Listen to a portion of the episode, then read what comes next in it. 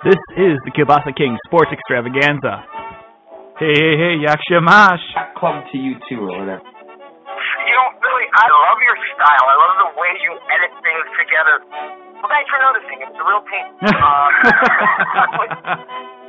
Uh, we welcome to the show Christian Laettner. Yeah, I'm proud of my heritage, and my mother used to make a lot of delicious meals, kapusta, bumpy, pierogi, all that good stuff. I put sour cream on everything, and um, so a lot of, lot of, lot of, lot of Polish tradition there.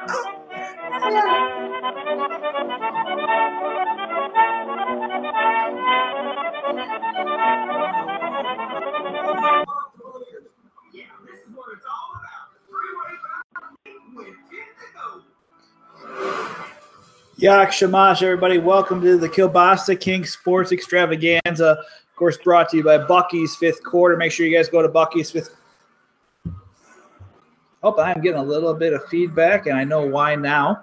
There we go, right there. This is uh, Jay Kokorowski, uh, of course, coming to you live from Madison, Wisconsin. We got Polish Rifle Scotty Wisniewski here. We got a fun show coming up. It's uh, looking at about 14 minutes from now, we'll play our conversation with Green Bay Packers fifth round draft pick, former UCLA Bruin standout Brett Hundley. We'll talk to him about the emotions of being drafted by the Packers, going to a steakhouse named by named uh, after a Packers legend, as well as adjusting to the NFL playbook and, and how big an NFL playbook really is.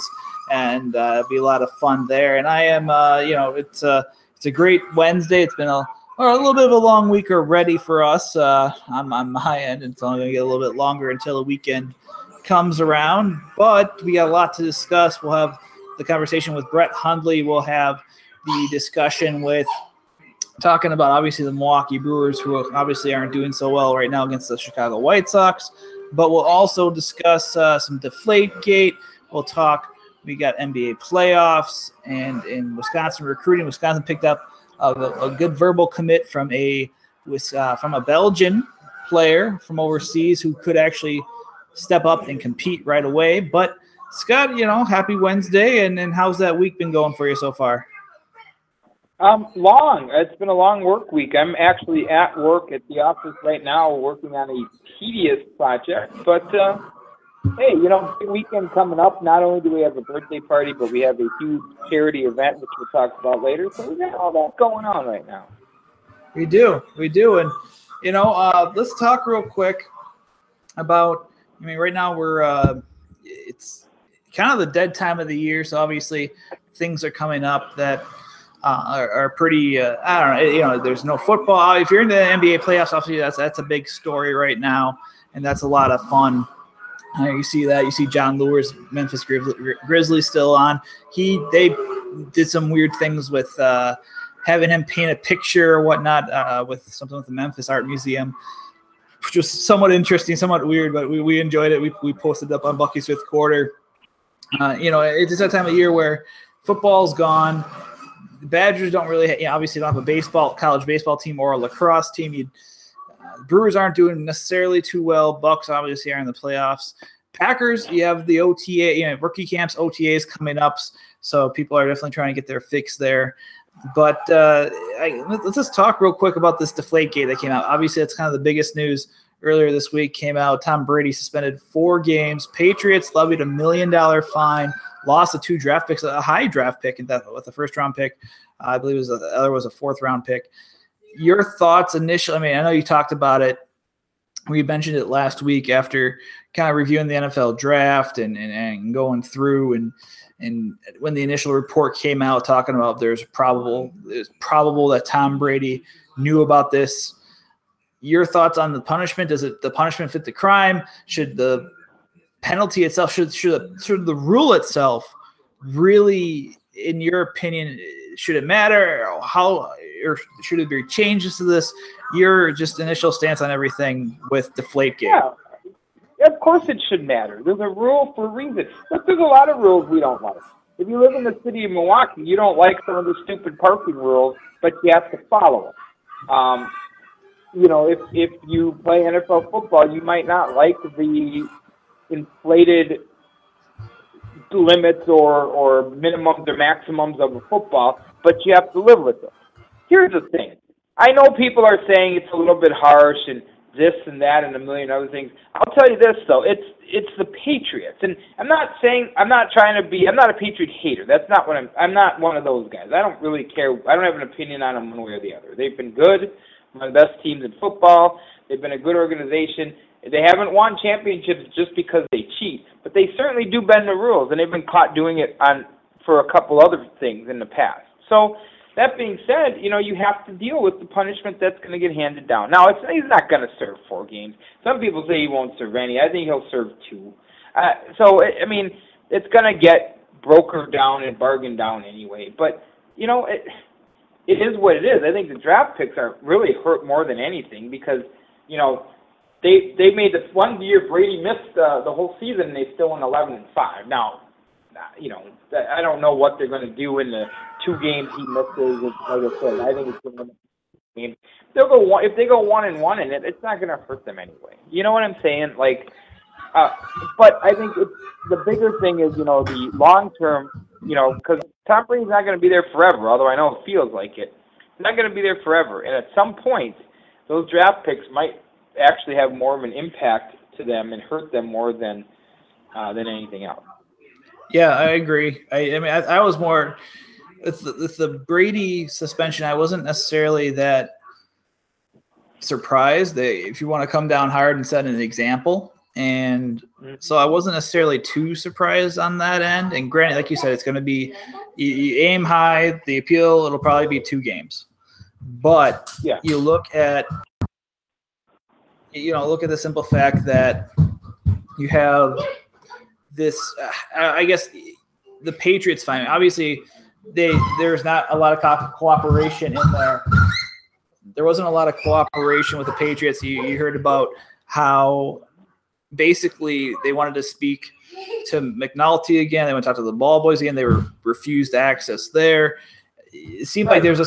I mean, a lot of these penalties were more penalties of, I would say, you know arrogance of okay you don't you're not going to help us out with this investigation. Well you're going to get yep. the you know you're going to get the full potential of, of, of, these penalties.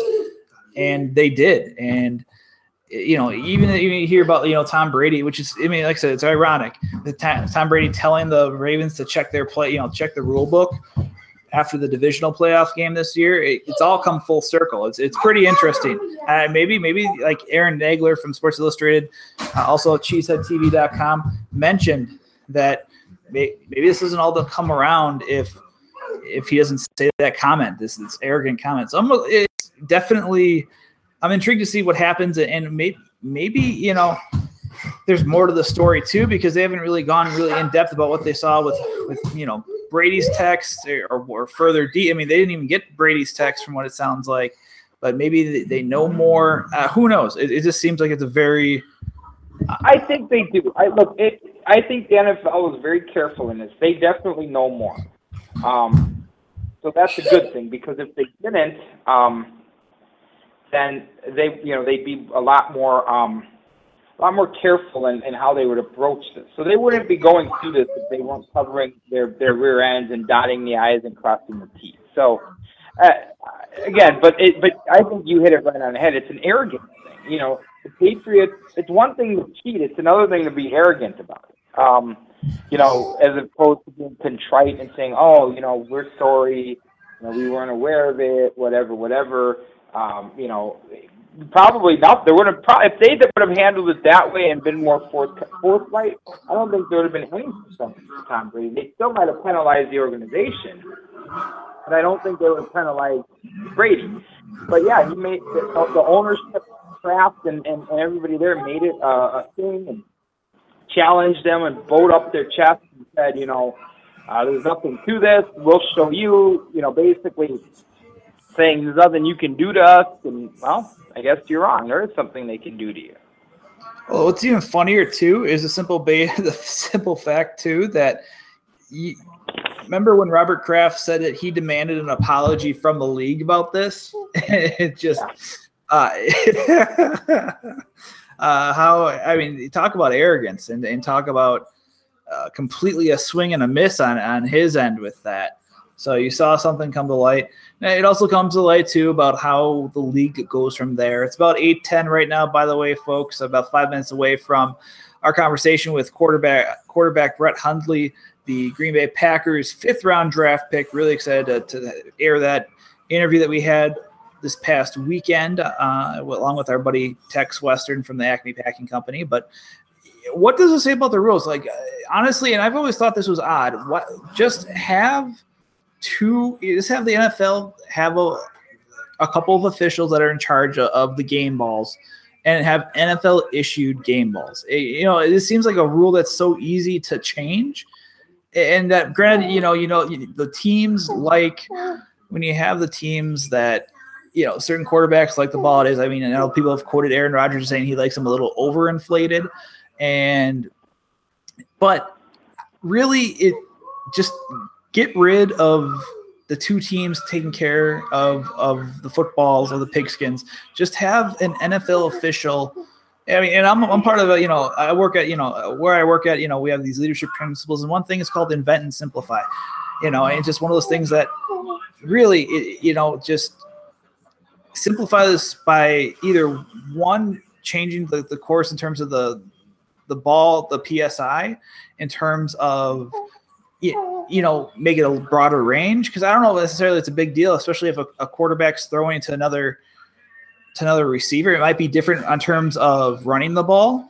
So they could change no, it earlier in no, terms of the range of psi you know what, i'll tell you why.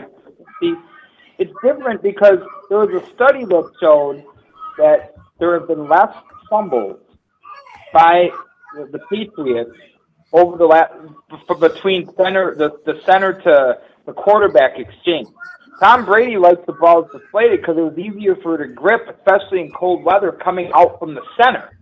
Okay, so people are always think, well, does it matter? You got to catch it. You got to. No, that's not what it was for. It was about getting the grip, not fumbling the exchange, so you're able to hold on to the ball. And if you're breaking a rule, again, whether you agree with the rule or not, you're giving yourself a competitive advantage uh, usually. So that's right. why I think the ball became deflated was because it just made it easier for Brady to, to accept the exchange and not have to worry about coughing it up. Right, and, that, and, that's true. I mean, yeah, definitely there with like the fumbles. I mean, in terms of throwing the ball, uh, you know, if someone's trying to catch it, that's one thing. But yeah, I, I do agree with the fumbles, uh, and, and, I did hear about that. Uh, maybe the one thing though, too, that you look at this with that, like I said, is just have the NFL just take care of of the balls for the game. Hey, guess what? It's an NFL issued this is how it goes. I'm not sure how the whole protocol would go, but just have the NFL take care of this. That way, you're not worried about that's where tampering. To. I mean, that's where we're going to end up. But the fact that you have to legislate everything because somebody's for years and years, it's always worked between sports. This isn't new, but because somebody's going to try to bend the rule, you end up having to find new legislation because of stuff like this. So that's what they're going to end up. Probably the end game going to be, but uh, you know, it's just it's it's somewhat laughable. It is. It is, and well, like I said, we'll see. I think I don't I don't know the exact timeline, but obviously Tom Brady. It sounds like he's gonna appeal the suspension, and they'll talk. They'll go from there, and obviously it'll be, in all likelihood, rescinded down to a couple of you know a couple games in all likelihood, but you know, it's it'll be interesting to see how that plays out. It'll be like I said, it'll be interesting to see how rules are played out after this in terms of if PSI, if, if that'll change, that rule change, if they go and like I said, like you mentioned, like it's going to go the way of the NFL taking back control of the game balls.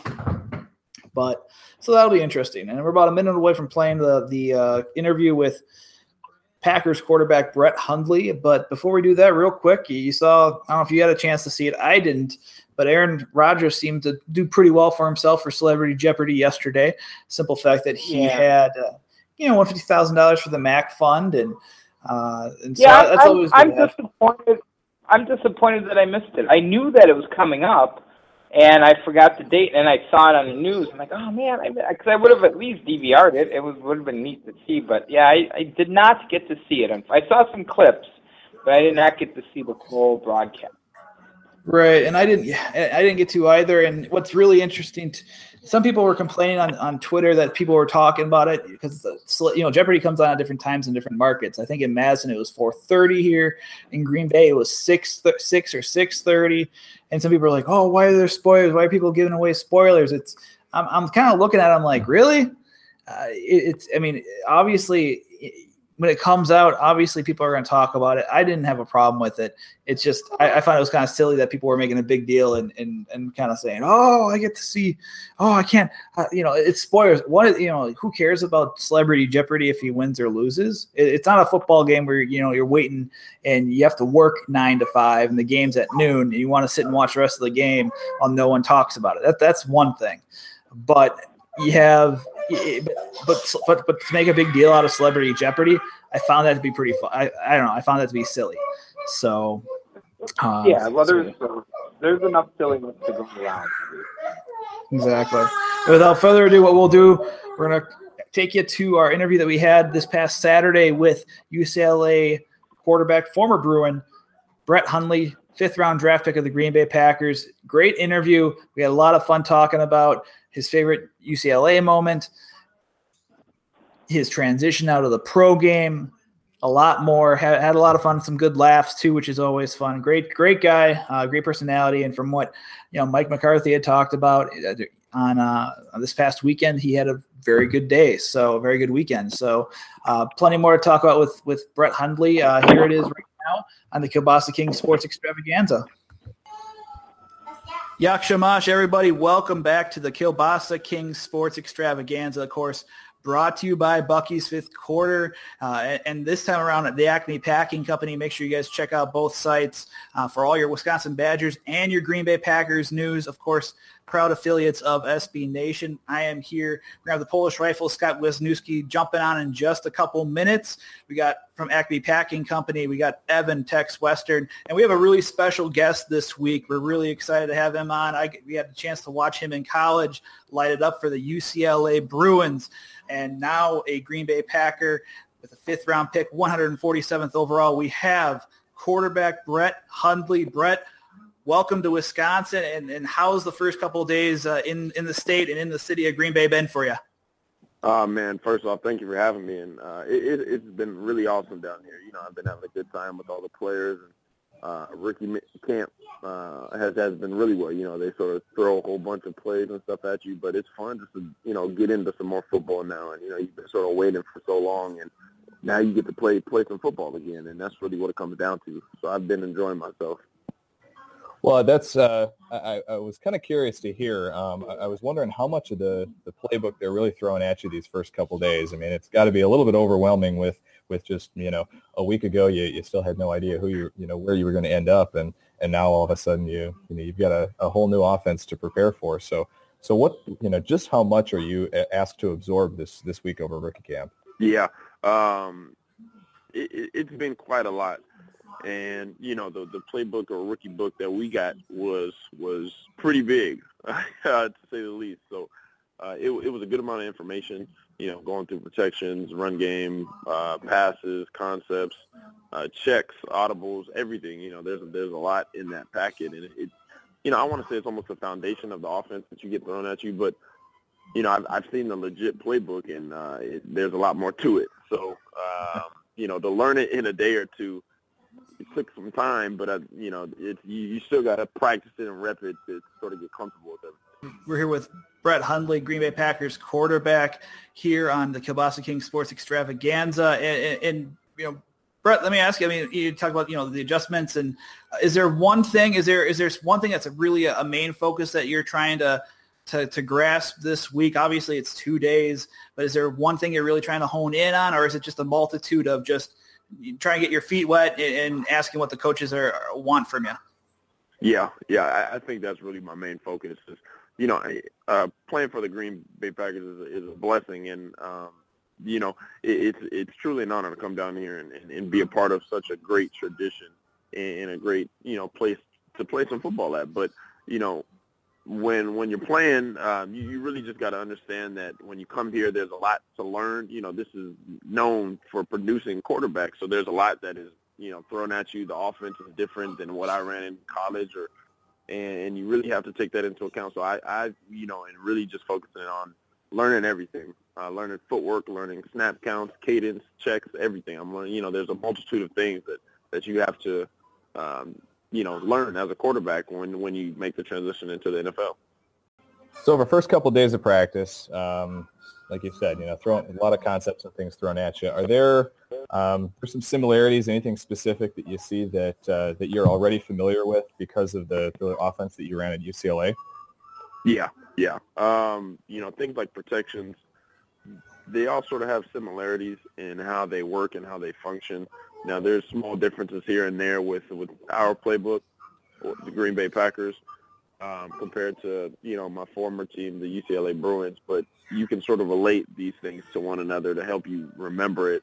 Um, but it's just different terminology, really. And then in the past game, in the past game, there's you know stuff that you can relate it to as well. But um, you know, it, it, it's all different terminology and small differences here and there.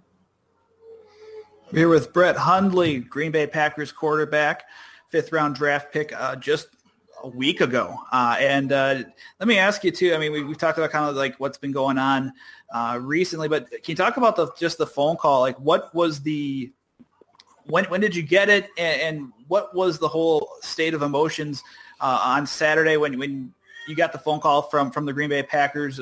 Was there a certain person that gave you the the call, and and what were just the emotions that you experienced that that afternoon?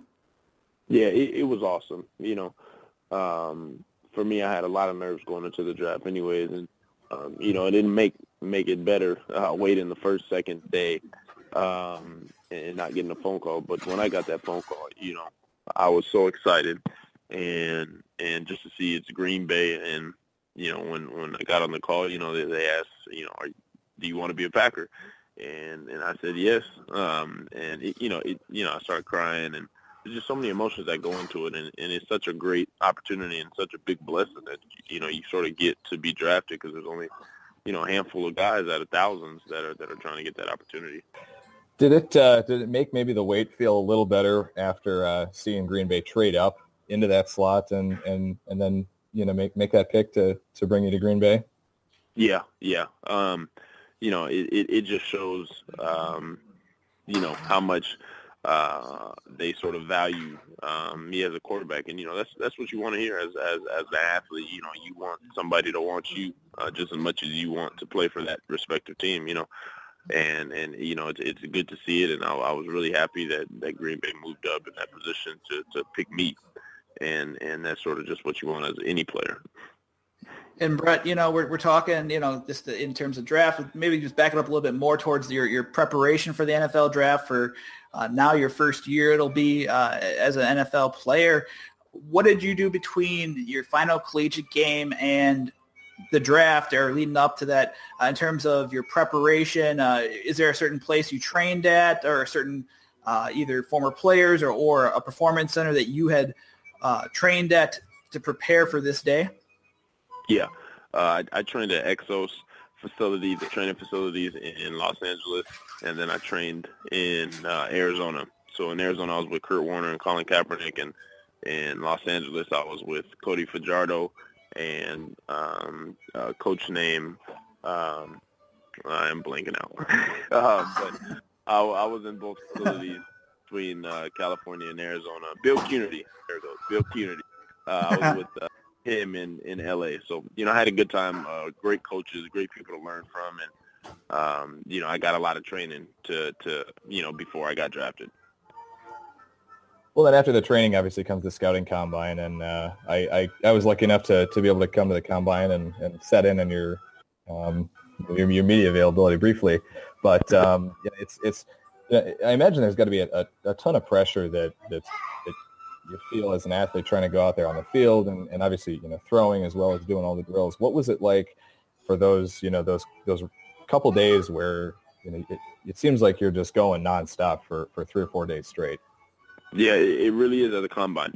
Um, you know, you get there and you've been training for that moment for for for a month or two, and so that's really you know you you, work on your football, but at the same time, you know, you're training for the 40, you're training for the um, 5, 10, 5 and the vert and stuff like that. So you're you're that's really what you're focused on, and um, and also studying for football. But you get there and then it's nonstop. You know, you wake up at four five in the morning for for a drug test, and then um, you know you don't get back to your room until 11 p.m. at night. So there's a lot of time and energy spent uh, moving around and meeting people, meeting coaches, um, and being in meetings.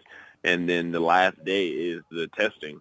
So you have to be able to, you know, go with a couple of days of not that much sleep and nonstop around and then be able to perform on on the last day. So it it, it, it drains you a little bit, but it's a fun experience. You know, waking up at four and five morning, that, that sounds like me right now with my uh, two five-month-old twins and my three-year-old waking me up constantly. um, uh, that's a constant nowadays. At least it's getting better on my end, but uh, but I completely understand. Granted, you have a lot more physical tests rather than me going to my day job and uh, trying to file papers here and there. But uh, but but uh, we're here with uh, Brett Hundley, Green Bay Packers quarterback here on the Kielbasa Kings Sports Extravaganza, and you know. It, your UCLA career obviously decorated and, and, being with Jim Mora and just the fact that just the numbers you put up, uh, you know, 67% of your passes completed, you know, almost the 10,000 yards uh, and 75 touchdown passes. What's some of the fondest memories you have as a Bruin? Uh, you know, I, I think really breaking, you know, the, the career records of touchdown was probably a, a great experience for me and, you know, for sure was. And, to do that in three years um, was awesome. But beating SC three times, you know, in a row, and, and you know, just, just remember because my redshirt year we got beat to them fifty to nothing at the Coliseum. Mm-hmm. So then, you know, when when um, when I started my redshirt freshman year, you know, I, I never lost to them, and I think going three years in a row beating our crosstown rivals was was probably one of the funnest experiences. You know, it's one of the biggest collegiate rivalry games um, there is. So so to be able to win that and never, you know, I can walk away saying I never lost is an awesome feeling and an accomplishment to me and the team. You're gonna have some competition well, then with Clay Matthews and, and, and, a couple other Nick Perry and those guys, those USC guys. It sounds yeah. like. Uh, I, I got so. some weight now. well, you Go got ahead, some guys in your corner there too with um, you know, two-year-old teammates in, in Datone Jones and Jonathan Franklin, who got yeah. drafted in Green Bay a couple years ago. Um, what, what's your relationship like with those two guys? And I imagine, you know, Franklin being on your side of the ball, you're, you, you still keep in touch with him? Yeah, yeah. I was actually just talking to him yesterday.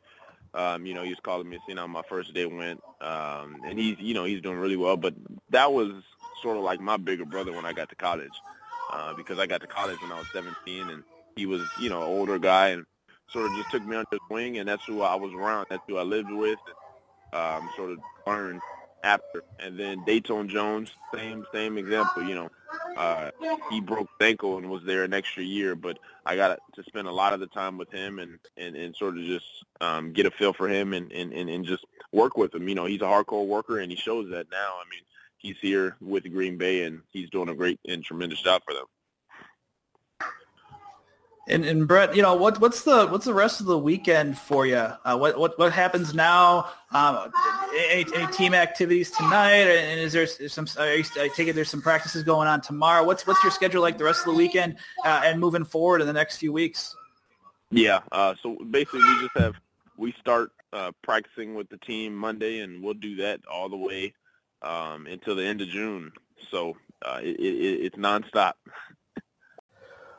Well, and, and, in practice, I imagine starting up these next weeks, um, you'll see a little bit of a guy who who you were uh, playing opposite in, in Damarious Randall, the, the first round pick. Yeah. Um, can you what what were your impressions of him as a player playing against him each of the last two years at Arizona State? Uh, he was awesome. He was awesome. You know, he, he beat me once, I beat him once. Um, but uh, he's an awesome player. Uh, I got to spend some time with him and sort of just hang around him um, these last two days and uh, he's a great guy on and off the field. Um, you know, he wasn't able to practice um, today or or yesterday, but uh, I'm sure when he steps on the field and we get a chance to go at it, uh, it, will be fun.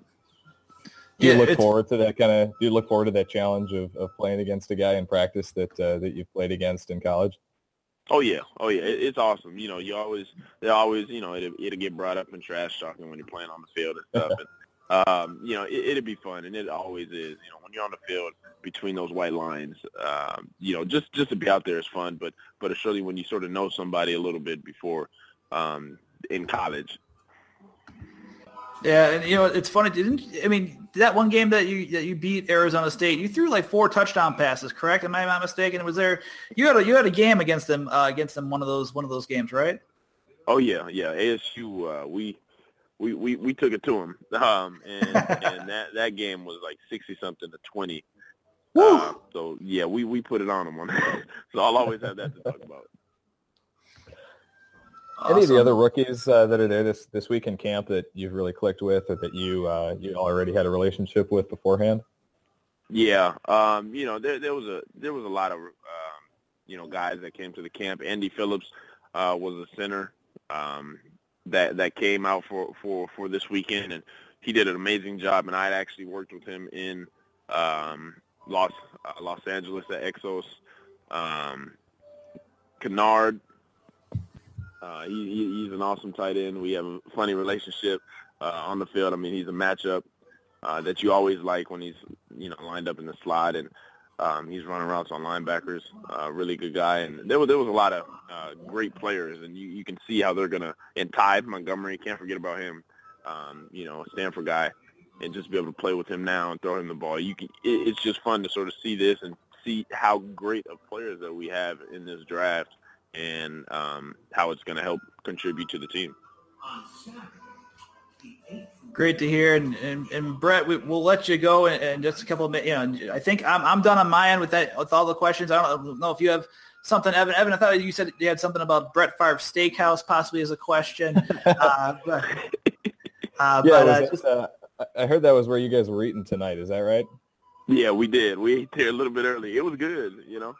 Any uh, any any reaction to uh, you know being being another quarterback in Green Bay with the name of Brett? I know uh, that's that's uh, you know I, luckily that's that's going for me right now. The two Bretts and um, you know now now I'm happy that my name is Brett to be in this town. But um, you know it's funny you know so surely to look up um, to that kind of quarterback and then you know now to be eating at a steakhouse. excellent, excellent. And Brett, just want to thank you again so much for coming on the show and best of luck. Enjoy Wisconsin. Hopefully you're able to, to take in not just Green Bay, but all the surrounding cities, with you know, the bigger cities, you know, Milwaukee, down here in Madison. Hopefully you're able to travel out a little bit and, and, and enjoy uh, the state, and, and of course, uh, the best of luck with with the mini camps, OTAs, and, and, training camp coming up. We'd love to have you back on down the road. Oh, sounds good, man. Anytime. I really appreciate it, you guys. Oh, thank you. And guys, that was Brett Hundley, Green Bay Packers quarterback, uh, fifth round draft pick now uh, in his first uh, mini camp as a Packer. And we're going to come back, take a quick break. This is the Kielbasa King Sports Extravaganza brought to you by Bucky's Fifth Quarter and Acme Packing Company. Hey guys, this is Jay Kocorowski back. Of course, Bucky's Fifth Quarter and SB Nation. We got Polish Rifle Scott Wisniewski back with us. And thanks again, big thanks to Brett Hundley. Thanks, big thanks to Priority Sports uh, for allowing us the chance to talk with Brett. Hope to get a few more Packers on uh, down the road in between this dead this dead time, this uh, kind of dead period for for uh, football. Uh, hopefully, granted they're they're quite busy, but hopefully uh, during some OTAs uh, we'll get a chance to talk with them. And uh, great guy, fun interview. Big thanks to Tex Western for uh, doing the joint venture with us there. make sure you guys you guys will be able to check out some fun. we have some fun going on with uh, them, and we'll be uh, getting an article up on Brett in just a little, hopefully in the next few days. Uh, making some phone calls, trying to get a couple of their coaches to see, uh, just to talk about Brett, uh, not just as a player but as a person. And uh, but honestly, he was a great interview, and big thanks to him for jumping back on, and, and you can just tell that uh, he's excited to be there, and uh, he's got a great personality, and, and sounds like a, a, great leader, and we'll we'll see what happens. And uh, I mean, you've seen what Mike McCarthy's done with quarterback Scott. Uh, Scott Tolzien's improved, and you're looking at that, and uh, I, I, think uh, you'll you'll see some good things out of out of Brett down in the future. Yeah, yeah, very interesting to see how that's going to develop. Um, and, uh, you know, possibly. I mean, I know that this would, you know, shock some of the uh, the uh, diehard Badger fans out there. But you know, if he has a good camp, could very well maybe be the number two, if not this year, next year. Um, obviously, if you don't expect him to have to start, and if he's starting, the Packers are probably in trouble because it means Aaron Rodgers has gone down. But it'll be interesting to see how he develops. Absolutely, and so that's uh, we'll, we'll see what the what comes of it. Obviously, uh, so. Uh, but yeah, no, it was great. Like I said, it was great. It was great talking with them, and hopefully we'll get them back on in the future, uh, along with some other other Packers. Uh, hopefully we'll get a couple other draft picks we've been talking to as well. So uh, you know, you're now we're looking into uh, a couple quick things with with Badgers recruiting. Maybe we'll just get that. Yeah, we'll, we it's about eight thirty five over here Central Standard Time. Talking real quick about the Badgers. Got a couple. Uh, they have a well for sure one verbal commit for uh, the this class, the class of 2015, uh, out of Belgium. Uh, it's a uh, and he didn't waffle with uh, his decision. If you that's a terrible, that's a terrible, terrible pun.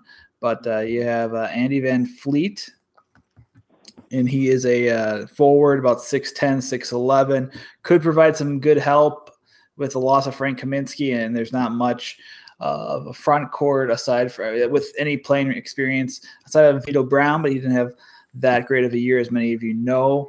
But you look at a guy like Ethan Happ, who's going to be a redshirt freshman, is going to be uh, needed to, along with Nigel Hayes, to really step up and to provide a good front court uh, there. Uh, but then uh, he looks really good, and, and I mean, there's some. Uh, he's yeah, he's over from uh, from Belgium, uh, so we'll see how he does. But then there's also some talk too in football about uh, Cycoby Burch. He is a Florida safety. Uh, it looks like it's from what may say it's going to be the commit, commitment uh, should come sometime this week once he talks to Coach uh, Paul Chryst. Uh, he's, he's obviously, uh, from what it sounds like, from what we see on their huddle tape, a ball hockey and safety should be good. Uh, it should it should be a good addition uh, if all goes to plan, and uh, there's some good positivity there. So uh, we, yeah, I think those are you know two solid additions to to the Badgers, uh, and we'll see. Obviously, you, we all know this, Scotty. Too. I mean, it is recruiting, so it's uh, you never know how things pan out. But especially with Wisconsin, with with the way some things have gone in the past, but things are looking up, and and you know what also kind of looking up too. You have the Milwaukee Brewers, obviously not doing so well. They're down three nothing right now to the Chicago White Sox as we speak. However, you also uh, you know winners of their six of their last 10 and you know you've granted it's more of a sample size from what we talked last week uh, eh, you take two series from the chicago cubs a division rival which is good to know you know they're four and two against the cubbies now but then they're they're toe to toe against the uh, los angeles dodgers uh, split the four game series there thoughts so far on on them uh, seen any improvements in your eye in the past 10 games or more uh, even before Roenicke was fired? Well, like I said, it was going to be hard to be worse. Um, um, it was going to be hard to be worse, and you know they're starting to play a little bit better. They still make too many mistakes. Uh, they still do the things that madden you about this team, um, and have for a long time, even when they were winning games. Uh, really, uh, case in point, and I know people disagreed with it, but the whole, you know, in, in the opener of the series when they decided to, you know, Gomez decides to go home on that triple in the error, and he was saved barely. I mean, I I can make an argument that he was out, but it was just a it's a bad baseball decision. I it's just they do things that you know it's not even unconventional because some are like, oh, they're just unconventional. They're baseball dumb. Okay, they're not unconventional. They, they, they just don't have a high baseball IQ. And again, it's an organizational thing, and it's going to take a while for that to change. So unfortunately, I'm going to sound like a broken record, but um, the pitching got better, and we kind of thought it would. I mean, the pitching was really the thing that was hurting his team because the offense had its ups and downs, but they had ups and downs last year. But the pitching was pretty solid last year. And while I didn't expect the pitching to be great, because I'm not a big supporter of Mike Fiers and and that sort of thing, I did expect it to be okay. I certainly didn't expect it to be as bad as it had started. So that has kind of righted itself a little bit, but you kind of felt that was going to happen, you know. Um, they're still not, you know, a, a staff full of aces, they're better than they were the first 20 games of the year. So Um, so that's that's been probably I think the biggest improvement. Although I don't know, I still have questions, and maybe he's still trying to figure it out. And I'll, so I'll be fair about it, but I'm not so sure that Counsell's great with managing the bullpen. Um, the Cubs game, the, the Mother's Day game, take Broxton out, and then uh, Will Smith gives up the uh, uh, the run. The, the next day, you Broxton in too long, or you know, the next time you have a chance, he gets uh, beat up. So, uh, but you know, it's also the bullpen. Those guys are in the bullpen for a reason. You know. Absolutely, absolutely. So, uh, you know, you have the, this series coming up, and uh, obviously they're wrapping things up, and I, I don't know. It's good seeing a little bit of. I mean, this is what happens when you have a managerial change, a little bit more energy, a little bit more, you know, life to things. So that, that that's a good. It's a good sign there, but yeah, I don't know. They still. I mean, they still got a ways to go, and you know, they're still either the second worst or the worst team in you know in Major League Baseball in terms of wins and losses. So I mean they got a ways to go, but it's still good to see. It's still good to see them, you know, playing hard and even without Lucroy uh, and Ramirez. But you know you have tonight, uh, and then they have they uh, go on the road to New York uh, for a three game set. Uh, then uh, I mean it's it's you got a ten game road trip, which is really weird because I mean they go. No, it's not actually not too weird. I'm sorry. I thought they were going out to San Francisco, but they go New York, Detroit, Atlanta, and then back home on the 25th on uh, Memorial Day for the San Francisco Giants. So, uh, I mean, it, your, your, thoughts on the week ahead, uh, even on the next, uh, I'd say the next two, the next two series uh, with some interleague play with the uh, Detroit Lions or Tigers. Tigers. Good God, I'm tired. But uh, yeah, uh, your thoughts on the next couple. Of, it's been a long week, my friend. I don't yeah, have any. I, have no thoughts. I mean, it's the schedule is what it is. Detroit's playing well. Atlanta's been so-so. The Mets have been playing well, but they're starting to cool. They're getting banged up. You want to talk about a team that's suffering a lot of injuries, and it's the New York Mets. So I guess you could say they're catching them at the right time, unless of course they lose, and then you know. But uh, I don't know. I mean, again, you'd like to see them have a 500 road trip. You'd like to see them come back and beat the Sox today and have a, a nice homestand. You go 500, you go five and four or five and five on the road trip.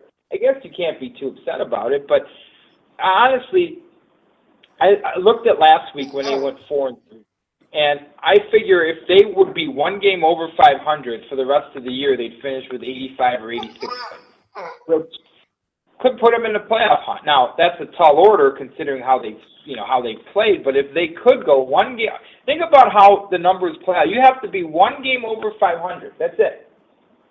And if you do that, um, you have a shot at, uh, at at making the playoffs, even with as poorly as they started. So there's a little positive nuggets and some silver lining there.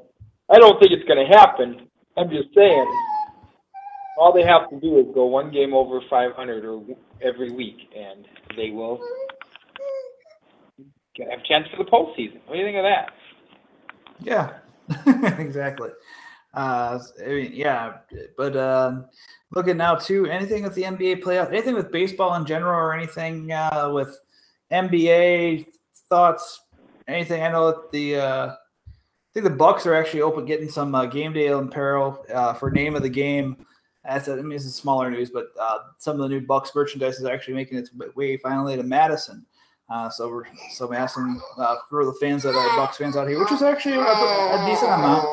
Uh, you'll see that uh, there. But uh, thoughts on NBA playoffs? I mean, obviously, right now, Hawks and Wizards are are battling in, in, Game Five. thoughts overall, what's going on? And I mean, yeah I don't know. It, was interesting with the Cavaliers and the Bulls. You had the fact that LeBron, you know, with, with the call of time, you know, basically negating the play that Blatt had drawn up. Uh, which I mean, you know, you're the MVP and then and the first ballot Hall of Famer. I think you're allowed to do that, and you saw what he did. But uh, thoughts overall on the NBA playoffs? Anything big on your on your thoughts? Anything on your end?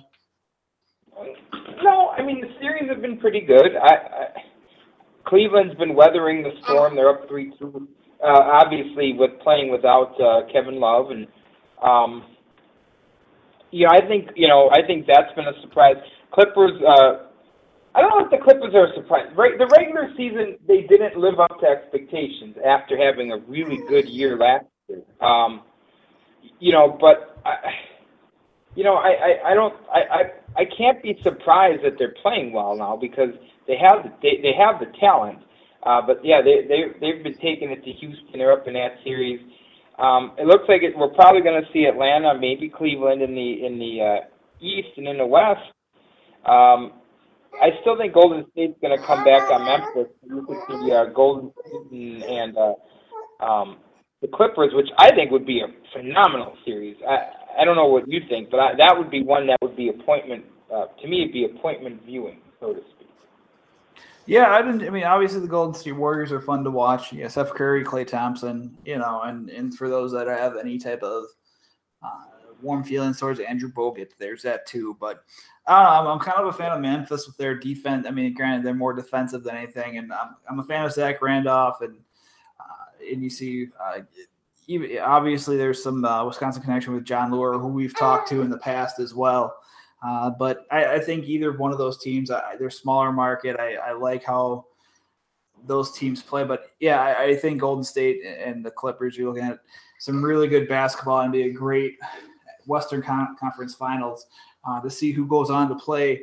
Uh, you know, it could be, I mean, I, I, don't know about you, but I, I kind of feel that the cat winner of the cat, Bulls Cavs series would go on to, you know, go on to the finals overall. But I'm great not to take anything away from Washington or Atlanta, but I just feel like there'd be a little bit more umph with with either Chicago or Cleveland.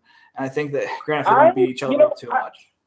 I, I would agree with you as far as it'd be a little bit more of a draw, but uh, you know what? I think Atlanta with Kevin Love being out, I actually think Atlanta matches up better with Cleveland if Kevin Love isn't there because they have some bigs that can play.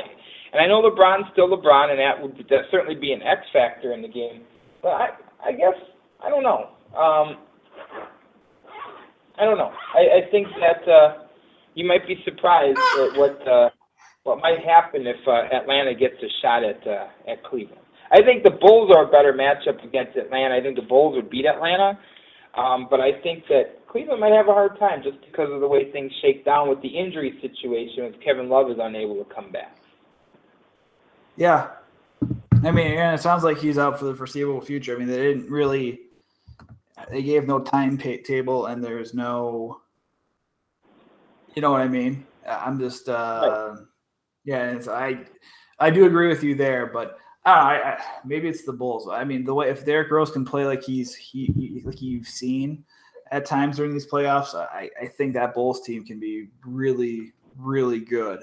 So we'll. But see, we'll, that's uh, the problem. I I think you touched on the problem right there. Um, if, if, um, you know, he's he's been very, he hasn't been the same player. Obviously, the injuries have taken so. But when he's on, you're right. He's still very, very good. But the problem is he hasn't always been. Um, been con- the consistency is lacking. Let's let's just let's put it let's kind of throw that out there. The lack of consistency is what's what's definitely hurt him. Um, and the team and, and it's hurt the team because they've really needed that and he's been unable to provide it. Right. Yeah, and, uh, and you saw it even in the Buck series. So uh, yeah, absolutely. I agree. But uh, anything else you got going on right now? We're about almost well, 12 to 12 to the top of the hour. Uh, obviously, we should definitely promote the Rebels of Wrestling uh, reunion show. It's it's coming up this weekend. Uh, get Scotty, give us the times and give us some of the matchups. Um. Well, um, we're going to see uh, a couple of great matches. Silas Young, uh, the last real man in professional wrestling, takes on the Beer City Bruiser Matt Winchester, two Ring of Honor stars uh, who are also former Rebels of Wrestling stars, and that's obviously why they're on the show. Um, Joey Jet Avalon is on the show. Dysfunction's on the show. Uh, Jack Spade takes on uh, Chris Black. The Urban Horsemen defend the tag team titles. Um, let's see. Uh, Eight Pack Jared Jacks uh, on the show. I'll be in a street fight, a tag match. Uh, me and Vic Ross against uh, Chaos and Steve Santana. Um, Angel Armani is on the show. Um, so there's there's some really good matches, and I'm telling you, I, I, I know you expect me to say this because I'm promoting it, and you expect some hyperbole because it's pro wrestling. There is not going to be a bad match on this show, and you are not going to want to miss it. Um, and it's for a great cause. And uh, the address is 1271 State Road 175 in Hubertus. Now, if you're at the split where uh, 894 and 94 cross by the zoo interchange, it's about 20 minutes north and slightly west of there. That's how, so not that far. Um, if you're in the Milwaukee area, if you're in the Madison area, it's still not that far. 45, 50 minutes.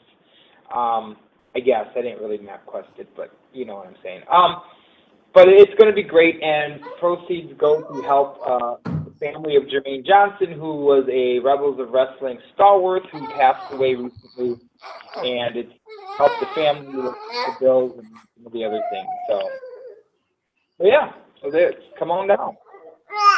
Absolutely. No, it'd be a really great. Uh, it's a great show. People need to check it out. Obviously, it's for a great cause to help out a family uh, with a with a tragic loss, and make sure you guys go check that out. We'll be posting it on our Facebook page this week. I'll do it probably even tonight uh, and share the Rebels of Wrestling event and make sure you guys check that out. Uh, make sure you guys check out too. By the way, on Bucky's fifth quarter, we just announced it tonight. It's been something that's been debated about amongst everybody at the at, at the writing staff at Bucky's fifth quarter. Is the basically it's called the Great Madison Bar Bracket of 2015, and essentially we've taken 64 bars around the city of Madison, both bars and restaurants. I mean, it's a combination, and you, the fans, get to decide which bars are the best. Uh, and we want to hear your thoughts, obviously and we want to break, have your thoughts and breakdown. We'll have more going on during the week. We have a roundtable that'll be up uh, tomorrow discussing the merits, the regions, uh, un- underrated, overrated bars, and then over the course of the next few couple weeks, you the fans will be able to decide who moves on in each of the brackets. Uh, we'll decide the winner, and so it's a round of 64. Obviously, there are plenty more. There are actually more bars uh, around the campus. Uh, but it's gonna be a lot of fun. Make sure you guys check out Bucky's fifth quarter for that. Uh, you guys will get my opinion on there. Uh, but also happy graduation to all the UW students out there. If you guys are listening, I know our uh, two of our guys, Luke Miller and Kevin O'Connell, graduating nine years ago. Uh, actually, yeah, it was nine years ago. Gosh, is it already? Maybe tomorrow. Yeah, tomorrow or or, or, or Friday is when I graduated about nine years ago. I'm feeling old already. So uh, just feel, you know, congratulations to you guys. Enjoy the time. I still remember my commencement speech. Whoever we had, the owner, former owner of, of a restaurant here in town, that it was the worst commencement speech Scotty I've ever heard in my life. It was someone that was a high school dropout. That I mean, granted, she worked hard and she had so she had success and she was a now a famous owner of a restaurant. But you know, said she was knocked up and gave birth to a restaurant and my everyone kind of all the you could see the confusion by everybody in the in in the Kohl Center that day. Uh, it was pretty nuts. It wasn't. Uh, yeah, we all kind of shook our heads, and those are that's verbatim. I, I found the speech that she gave actually, and it was, uh, you know, and then of course the next year they get the executive producer of the Daily Show, and then maybe a year or two after that, they get Scott Van Pelt. And this year they have Katie Couric for all people. So uh, at least they've upped their game. Maybe that maybe ours was the catalyst of getting better better speakers. But who knows? Perhaps, perhaps. Well, um, yeah, I I guess uh, at least they didn't tell you to wear sunscreen, right? Is that is that the way yeah. that works sometimes? something like that, yeah.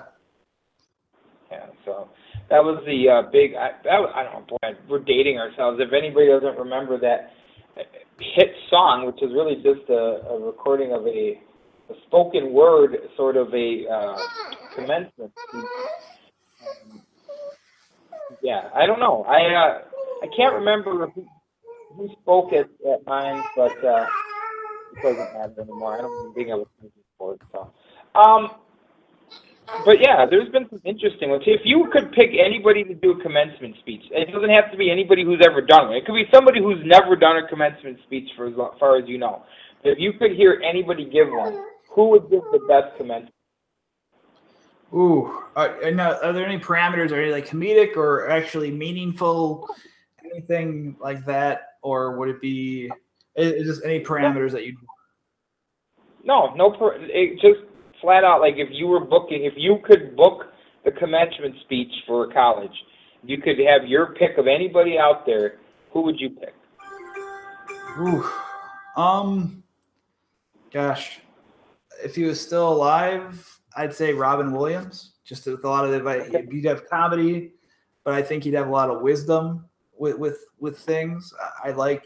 I think maybe Robin Williams would be great for commencement speech. I would even go. I mean, I'm more of the comedy route because I like something light that might have a, a good message in the end.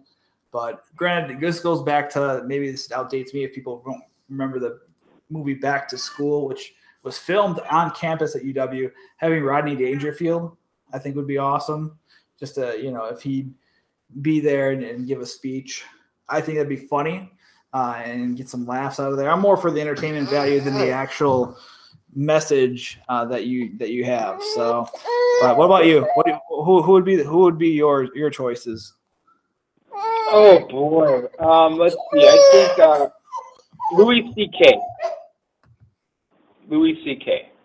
Because the funny thing is, yeah, the things that he would tell these these college kids, they wouldn't necessarily think it applies to them just yet. And then when they get to be my age now, in their forties, they'd be like, "Oh wow, yeah, I guess uh, I guess he was right." So Absolutely. yeah, Yeah, no, solid choices. Solid choices there. But uh, like I said, congratulations to all the graduates this weekend, and uh, enjoy the real world now uh, if you if you're heading there. So, um, but on that note, you got anything else, brother? We got about uh, about two and a half minutes left. Anything that's on your mind that uh, you want to talk about before we uh, take it home? Uh, no, no, not, not really. Um, I, I know it sounds like uh, you know, like a, co- but I, you know, I, I was gonna do a dupe of the week, and I want to save it for next week because I want to give it a little bit more time, and and it'll still apply. So it, it's it's not like it's something that's that's completely dated and, and you know, I will say this about baseball though. I was reading this the other day, uh, actually this morning. George Posada saying that a Rod doesn't belong in the Hall of Fame, neither does Roger Clemens. I'm just to say this. Regardless of what they did or didn't do, they weren't the only ones who cheated. Um, and they were going to have Hall of Fame careers without the performance enhancing drugs that they used. I, I think that that's pretty evident and that's pretty clear. So, um, um, but that's going to be something we're going to talk about this story forever and a day. You know, it's never going to go away. So, Well, um, this generation, this next generation that is going to be up, there's going to be a lot of scrutiny over who people perceived were clean. I mean, the ones that you can confirm that more, you know, you know, the ones that have the positive steroid test, you know, for P, steroids, PEDs, however you want to say it, you know, like the Palmeiro.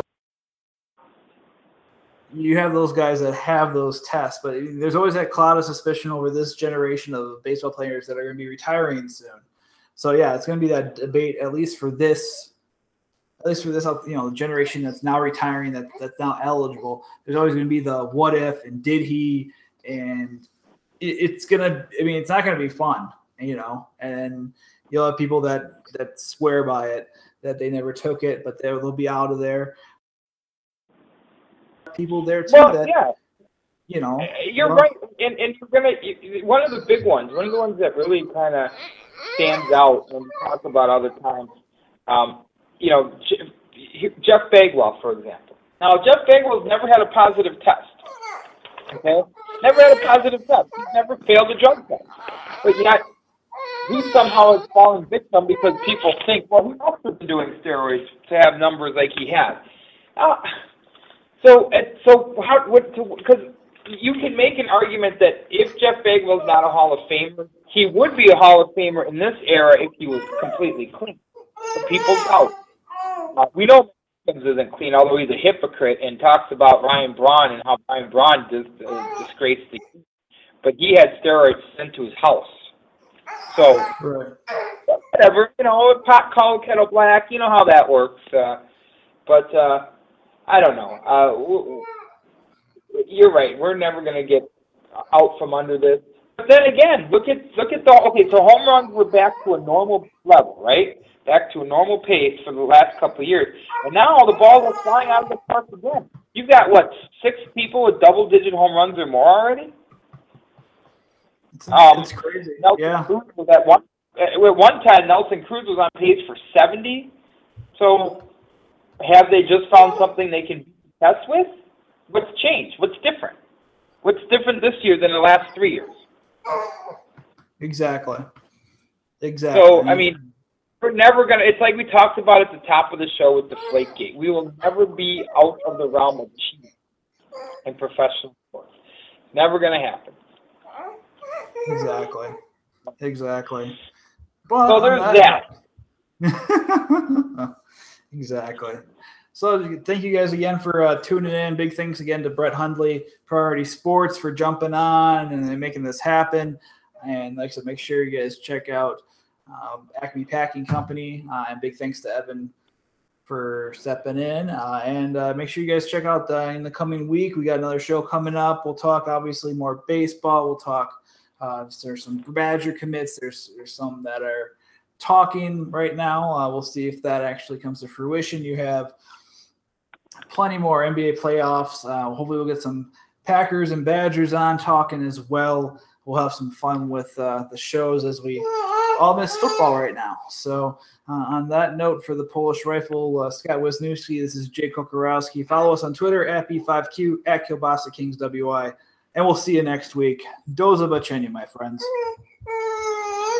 Accordion solo American polka, played by Mr. John J. Kimmel, Edison Record.